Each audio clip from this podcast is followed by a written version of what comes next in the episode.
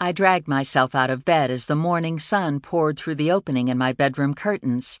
I showered, blasted my shoulder length curly brown hair with the blow dryer, and pulled the whole mess back into a ponytail. I brushed my teeth, swiped some mascara onto my lashes, and went with cherry lip gloss. Hunting down felons for my cousin Vinny isn't a great paying job, but I make my own hours and I wear what's comfy. A girly t shirt, jeans, sneakers, handcuffs, and pepper spray, and I'm good to go. I gave Rex fresh water and a Ritz cracker, grabbed the messenger bag I use as a purse, and took off for the office. I live in a second floor, one bedroom, one bath, no frills apartment on the outskirts of Trenton. It's not a slum, but it's not high rent either. Mostly my apartment building is filled with seniors who take advantage of the early bird special at the nearby diner and live for the moment they'll qualify for a handicap sticker on their car. They're all heavily armed, so the property is relatively safe if you don't count shootings that are the result of mistaken identity due to cataracts and macular degeneration. My apartment overlooks the parking lot, which is fine by me because I can peek out once in a while to see if anyone's stolen my car. It was a glorious Tuesday morning in the middle of summer, and traffic was light thanks to the absence of school buses. I parked in the small lot behind Vincent Plum bail bonds. There were four spaces, and three were already filled. My cousin Vinny's Cadillac was there. Connie, the office manager's Toyota, was there. And Lula had her red Firebird there. I added my rusted out, mostly white Ford Taurus to the group and went inside. Uh oh, Lula said when she saw me. You got that look.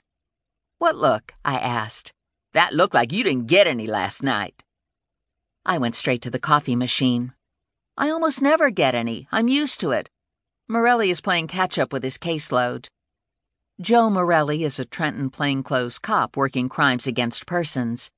I grew up with Morelli, lost my virginity to him, ran over him with my father's Buick in a fit of justifiable rage, and now, years later, he's my boyfriend.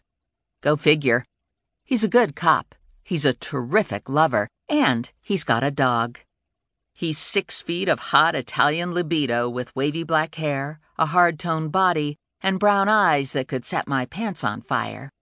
He's been sidelined with a gunshot wound, but now he's back on the job, popping pain pills. So then how come you got that look this morning like you need at least three donuts? Lula asked. Ranger came by last night. Lula leaned forward, eyes wide. Say what? Connie looked up from her computer. And? He wanted a date. I'm having heart palpitations, Lula said. That is one fine man. Fact is, that is the hottest man I ever saw. You did the nasty with him last night, right? I want to know everything. I didn't do anything with him. He wanted a date for tonight.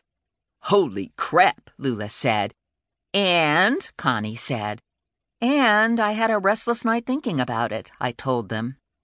I bet, Lula said. If it was me, I would have been burning out the motor on my intimate appliances. I checked out the box of donuts on Connie's desk and chose a maple glazed. Last time I agreed to be Ranger's date, his friend blew himself up in my apartment. Yeah, but Ranger brought in a cleaning crew to get the brains and guts off the walls, Lula said. That was real thoughtful. What's new? I asked Connie. Anything good come in for me? I don't get paid a salary. I make my money by retrieving felons for Vinny. When someone is accused of a crime, they can sit in jail until trial, or they can give the court a bucket load of money as a guarantee they'll return. If they don't have the money, they go to my cousin and he puts up a bond for a fee. If the bondee doesn't show for court, the court keeps Vinny's money. This doesn't make Vinny happy, so he sends me out to find the guy and drag him back to jail. Then I get a percentage of the money Vinny gets back from the court.